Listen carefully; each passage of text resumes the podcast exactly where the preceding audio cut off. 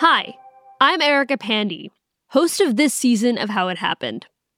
We waited a bit to drop our last episode as we've been watching and reporting on Elon Musk's leadership of Twitter.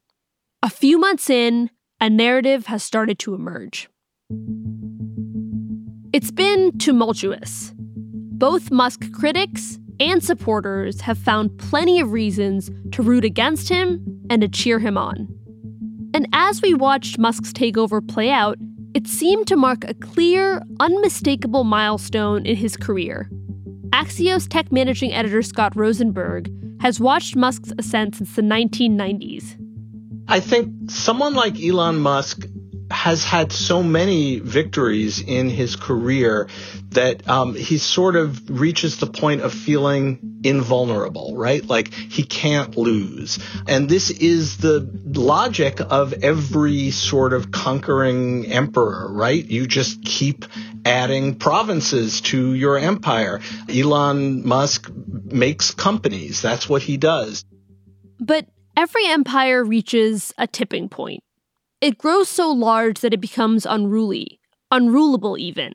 It's possible that Musk's takeover of Twitter could be that point for him. It's not just the chaos Musk's reign has brought to Twitter. Tesla's stock is falling. His biotech company Neuralink is reportedly under federal investigation. And SpaceX is facing a complaint from former employees filed with the National Labor Relations Board.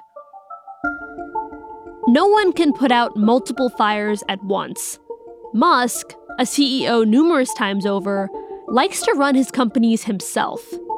And right now, each one is facing a unique set of challenges. There's this kind of chaos and indecision that's communicated, which actually undercuts the vision of Elon Musk as this superhero who can work miracles. Because instead, what we're seeing is a kind of slow motion train wreck a lot of the time. Across this season, we've charted the rise of Elon Musk, business titan and tech mogul. We've examined his tolerance for risk, his impulsive behavior online, and the devoted fan base he's cultivated as he's conquered industry after industry, from online payments to electric vehicles to space and biotech. In this episode, we'll go deeper on Musk's first months at Twitter. He's disrupted Twitter as we knew it, and it remains to be seen if it's for better or for worse. And that depends on who you ask. At the same time, his actions have called into question his leadership at the rest of his companies. There's always been a debate about how to view Musk, his achievements, and his behavior. It's never been louder than it is right now. From Axios, this is how it happened Elon Musk versus Twitter. Part 5 Cracks in the Empire.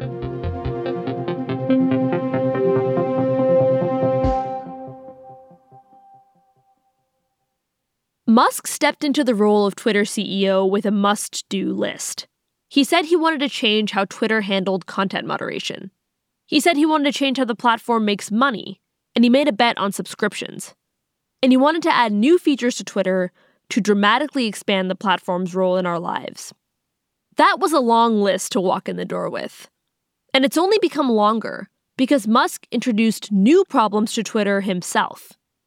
From the jump, there were Twitter users, political figures, and fellow Silicon Valley titans who applauded Musk's fearlessness in laying off staff and his relaxed boundaries on free speech, which included letting people previously banned for hate speech back onto Twitter. We reached out to Musk and his companies for comment, and they did not respond. As Musk settled into his new job in November, Netflix CEO Reed Hastings gave an interview at the New York Times Dealbook Conference. In that interview, he called Musk the bravest, most creative person on the planet. I mean, you know, what he's done in multiple areas is phenomenal. Um, you know, his style is different than like, I'm trying to be like a really steady, respectable leader. You know, he doesn't care. But many of us at Axios who've been covering Musk were shocked by some of the things he did in the immediate aftermath of his takeover, especially because the chaos wasn't playing well with some important audiences Elon Musk started to really get in trouble with advertisers. Sara Fischer, media reporter for Axios. Musk himself said in November that fleeing advertisers caused a quote, massive drop in revenue. He started to tweet misinformation. Advertisers were becoming frustrated because their points of contact at the company were getting fired or resigning. So to watch him decimate Twitter's ad business is shocking to me because somebody who wants to really move fast and break things knows you need some money to do it. So far, pretty much everything that Elon Musk has done at Twitter has been an improv act. Scott Rosenberg again. And if he continues with that, I think he will only cause more chaos and sort of destruction of value at the company. And as an observer of social media and of Elon Musk, like, I don't think he has yet really taken Twitter seriously as a company or as a platform for human communication. For Rosenberg, there was an early tell that Musk wasn't going to recalibrate his use of Twitter which is often irreverent and can even be irresponsible for a figure of his stature with a following of his size. A conspiracy theory about an attack on Nancy Pelosi's husband, Paul Pelosi, that had been circulating on the far right made its way to Musk, and he shared it. So on the weekend, right after Musk took over Twitter, he just casually sent out this tweet about the attack on Paul Pelosi in a way that was so colossally irresponsible. It would have been irresponsible for him to do this as a, you know, as, as, not as the owner of Twitter, right? Just as somebody with a huge following. It would be a bad thing to do. But he did this within 48 hours of his assuming the role as owner and effective CEO of Twitter. And I think everyone, not only at Twitter, but I think the world at that moment sort of backed up a second and thought, wait, is this, is this what we're going to be dealing with now that Elon Musk owns Twitter? Two months later, the answer is absolutely yes. The fact that Musk himself over the weekend tweeted a completely unfounded conspiracy theory about Paul Pelosi's attack last week and then deleted the tweet, I don't know if that bodes well.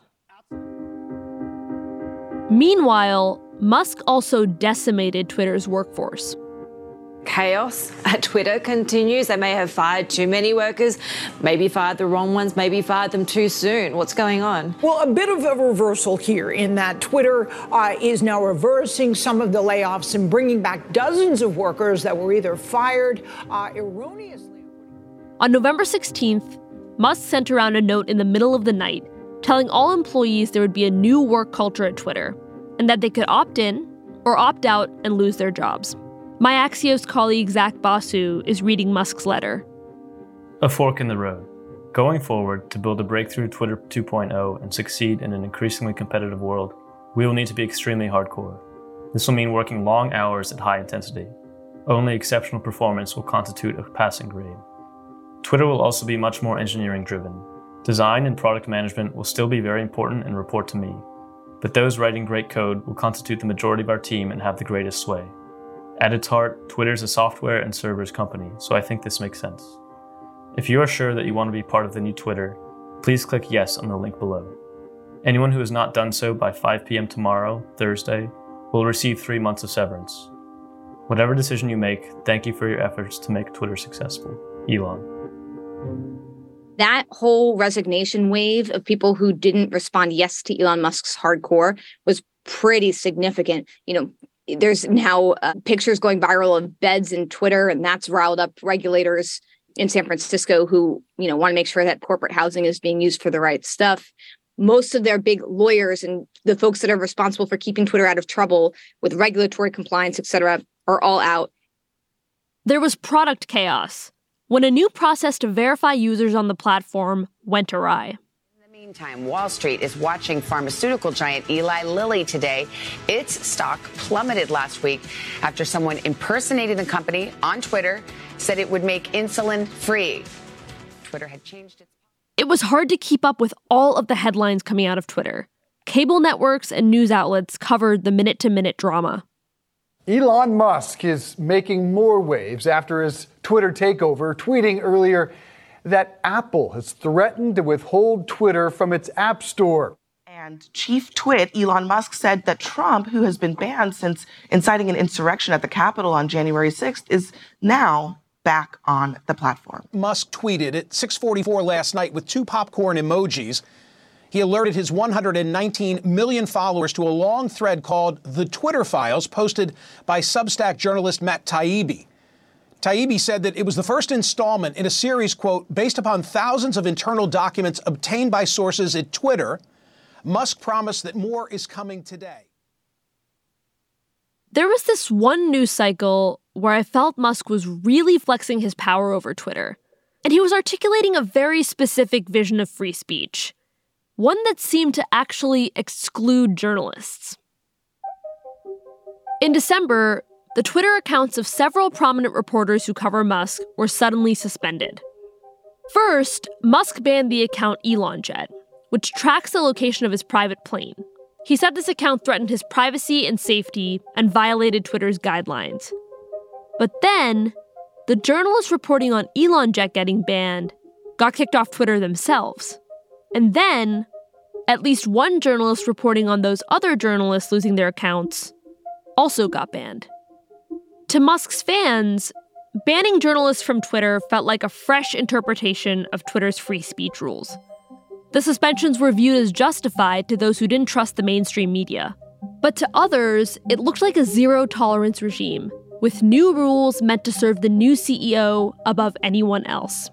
Breaking news overnight Twitter suspended multiple journalists from prominent outlets, including the Washington Post, the New York Times, and CNN. New owner Elon Musk claimed a violation of policy. The suspended journalists tried to press him on why they were banned in a Twitter Spaces conversation. And Musk offered one defense but then quickly dropped off the call. Oh, I think I think Elon has uh, has left. The day after the Twitter Spaces with the suspended journalists, Musk tweeted this. So inspiring to see the newfound love of freedom of speech by the press. Smiling face with three hearts emoji. This kind of open trolling of the mainstream media seemed to many on the right as payback for what they saw as quote unquote liberal shadow banning. They felt social media algorithms had been stacked against them, de amplifying their posts to favor liberal perspectives.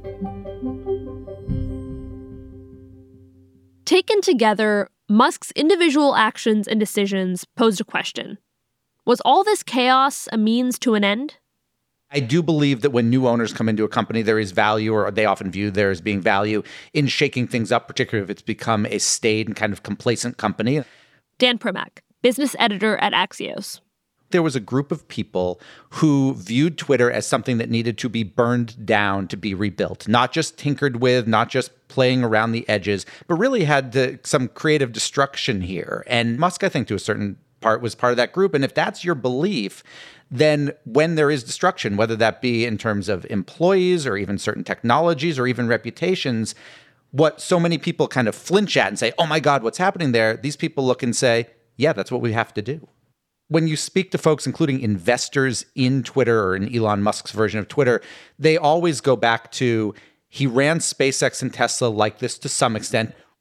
Sure, holding up his successes at Tesla and SpaceX can cast Musk's management of Twitter in a new light. But the chaos at Twitter is arguably overshadowing those very same successes.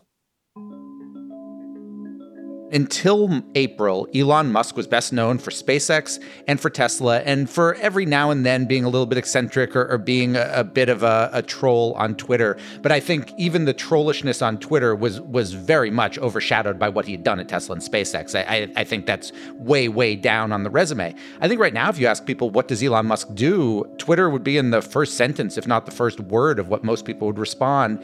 And it hasn't gone great. I even Musk, you know, keeps talking about how the company is in tough financial shape. He's gone from wonderkind um, to, to kind of a little bit of a laughing stock when it comes to Twitter. That perception could be because this is all playing out on a split screen.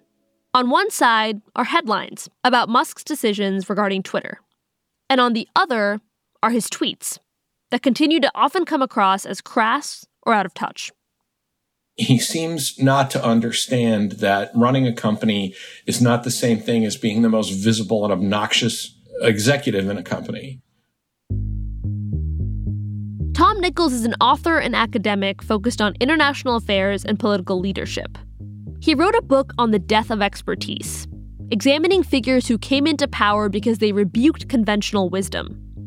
Twitter was perhaps his biggest mistake because this was the one place he was going to have complete control and be in charge instead of being a kind of wealthy regent who, who tasks things out to experts. In this case, he said, okay, I'm going to get my hands right into it. I'm going to plunge my hands into this problem. And he's completely screwed it up because he really has no idea what he's doing. Musk's disruption is celebrated by some. But in the eyes of Nichols and others, Musk has been flailing. And from their perspective, that flailing is taking a toll on perhaps his most valuable entity the Elon Musk brand.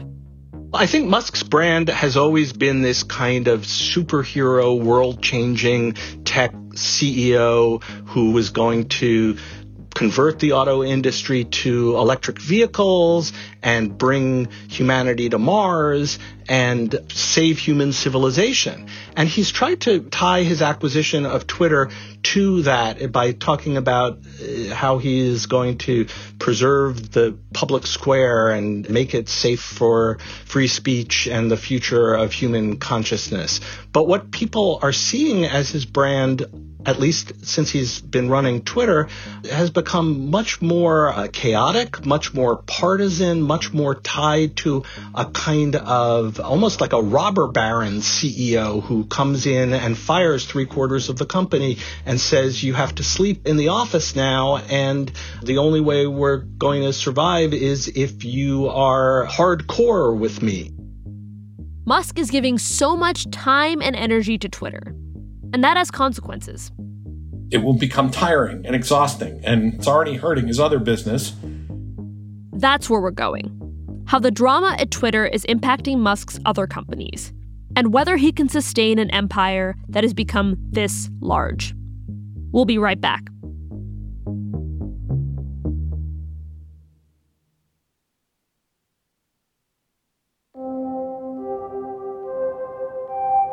We're back.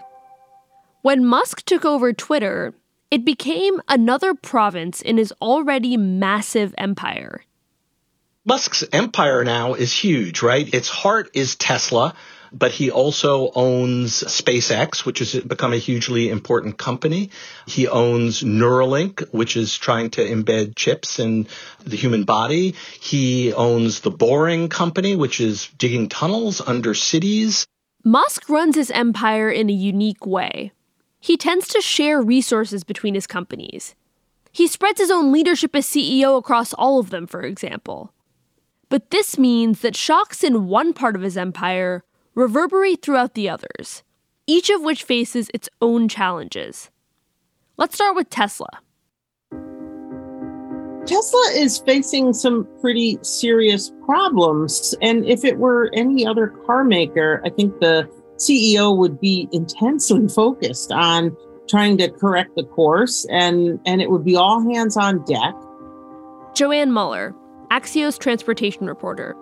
She's watched as Tesla stock has plummeted. It's down roughly 46% in the last 6 months. And the company missed its deliveries goal for 2022. Tesla alone accounts for about 10% of all retail investors' portfolios, that's according to a recent Vanda research report. At one point, the stock's downturn had erased nearly $78 billion of individual investors' wealth. This isn't hedge funds or index funds. This is mostly average people who are investing their money by themselves. Muller says the stock's fall is a reflection of a few things. Tesla is seeing some pretty significant weakening demand in China which has been one of their biggest markets. On top of that, you have all the COVID shutdowns that have affected production. So that in itself is a giant headache. The other thing is that Tesla is also having issues ramping up production in Germany and in their new plant in Austin, Texas. And they're trying to put in some really new high tech manufacturing processes and they're having trouble getting it right. And this too is a major headache for any automaker. And they've had some logistics snafus that have delayed the delivery of vehicles. So you have macro issues, you have Tesla issues, and then you have the Twitter chaos and the leadership vacuum that I think people are fearing. And then, of course, there's this other thing. By the end of 2022, Musk sold off roughly 23 billion worth of Tesla stock, possibly using his profits from that to fund the Twitter acquisition. But flooding the market with that much Tesla stock at once has driven down its price. As you might imagine, some of Tesla's investors have concerns about how things are going. In 2018, one shareholder sued Musk over his financial compensation package from Tesla. There were specific concerns that he was overpaying himself, but it opened the floodgates for other kinds of criticism. Recently, a Tesla investor filed a separate complaint, alleging that Musk has done irreparable damage to the company's reputation. Musk is also facing an additional lawsuit related to his 2018 tweet that he'd secured funding to take Tesla private. As of this recording, that suit's trial has just begun. In November, Musk appeared in court in Delaware for the compensation lawsuit, where he denied having a role in putting together his compensation package, which is potentially worth more than $55 billion. While he was on the stand, another recent issue came up. Musk said the Tesla engineers were examining the code that underpins Twitter. It almost seems like he thinks of the engineers he's hired as one army, able to flit between provinces within the Musk empire. So much to fix at Twitter. Sigh. I have to wonder what can a car or software engineer for an automobile company do at Twitter? But you've got to wonder what that means for Tesla. Like, if you're sucking out the brains of uh, Tesla and shifting it over to Twitter, who's running the shop at Tesla? Elon later said he took some criticism for this, and he later said that, you know, oh, these engineers were just volunteers and they were working after hours. But that's hard to believe when you consider what is happening at Twitter and how urgent the needs are over there. Uh, you don't just pull in volunteers after they've spent all day trying to solve Tesla car problems. So while Musk has been making changes to Twitter's policies and company culture, he's also been facing this Tesla shareholders lawsuit.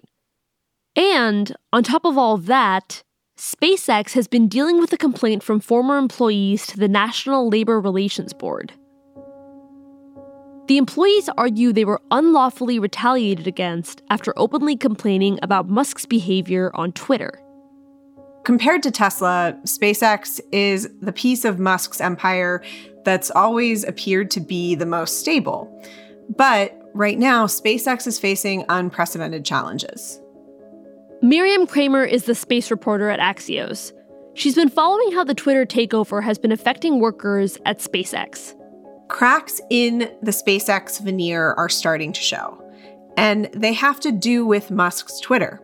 In June, a group of SpaceX employees sent a letter to management saying, in part, quote, as our CEO and most prominent spokesperson, Elon is seen as the face of SpaceX. Every tweet that Elon sends is a de facto public statement by the company. Adding, quote, Elon's behavior in the public sphere is a frequent source of distraction and embarrassment for us, particularly in recent weeks. SpaceX alleged that the letter was distracting from the greater company mission, and some of the employees involved were fired within days. Those recent weeks the employees were referring to were back in May and June, when Musk declared the Twitter deal was, quote, on hold. And he openly trolled Twitter's executive team by replying to then CEO Parag Agrawal with a poop emoji. He tweeted about voting Republican for the first time in his life he undermined the trans community, and he also threw in a meme about dildos. A complaint with the National Labor Relations Board was filed on behalf of eight of those terminated workers. I've spoken with several of them. SpaceX and Musk himself have not publicly responded to the employee complaint.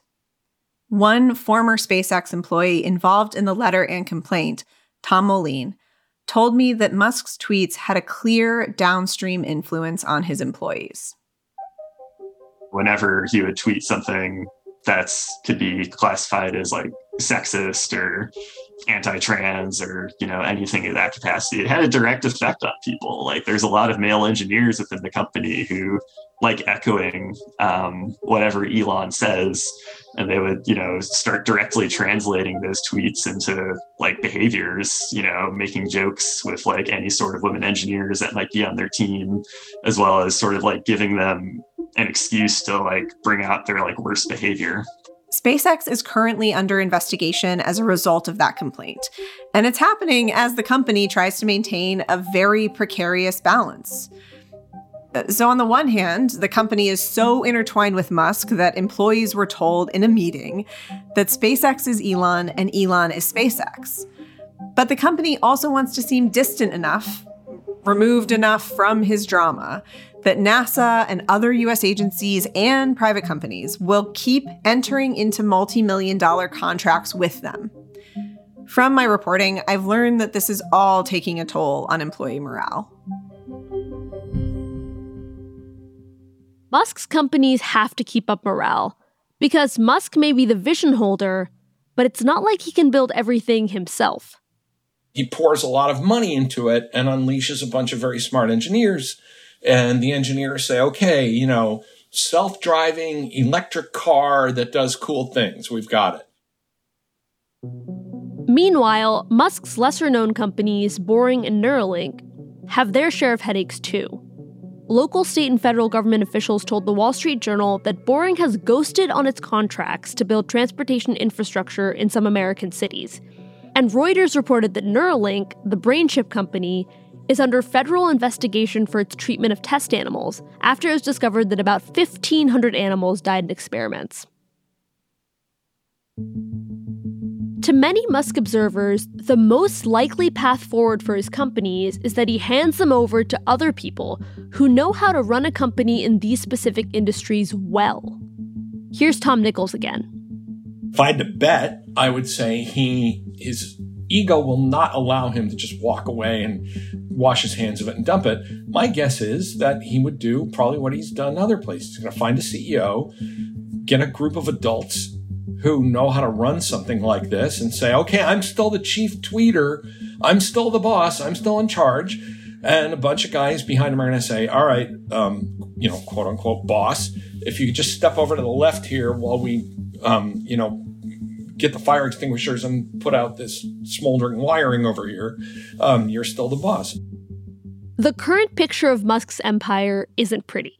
Cars delivered late, investors' wealth erased, offensive tweets that can have real world consequences, employees terminated for speaking out, and stock gains lost. On December 18th, Musk did something I've never seen a CEO do before he put up a referendum on his leadership of Twitter, asking users to vote on whether he should continue to run the platform or hand it over to someone else. Should I step down as head of Twitter? I will abide by the results of this poll. About two hours into the poll's 12 hour timeline, presumably as he was watching the results roll in, Musk tweeted this Those who want power are the ones who least deserve it. Over 12 hours, 17.5 million votes came in. And 57.5% of voters said yes, you should step down. Musk's poll and its results raised a lot of questions. The biggest one is whether he will follow through and step down as CEO of Twitter. And if he does, could transitioning Twitter's leadership to someone else be enough to rebalance his many responsibilities? Musk's business empire could hang in the balance.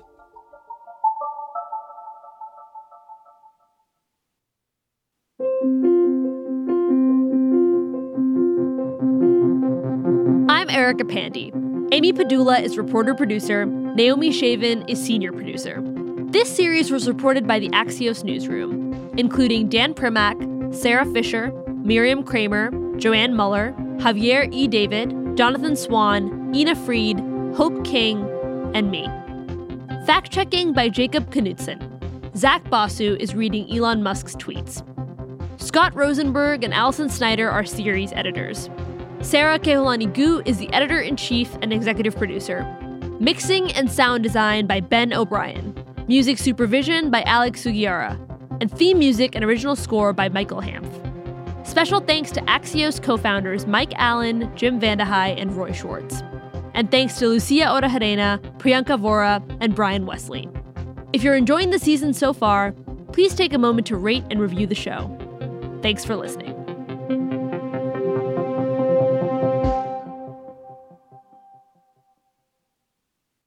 This episode has been updated to reflect a correction.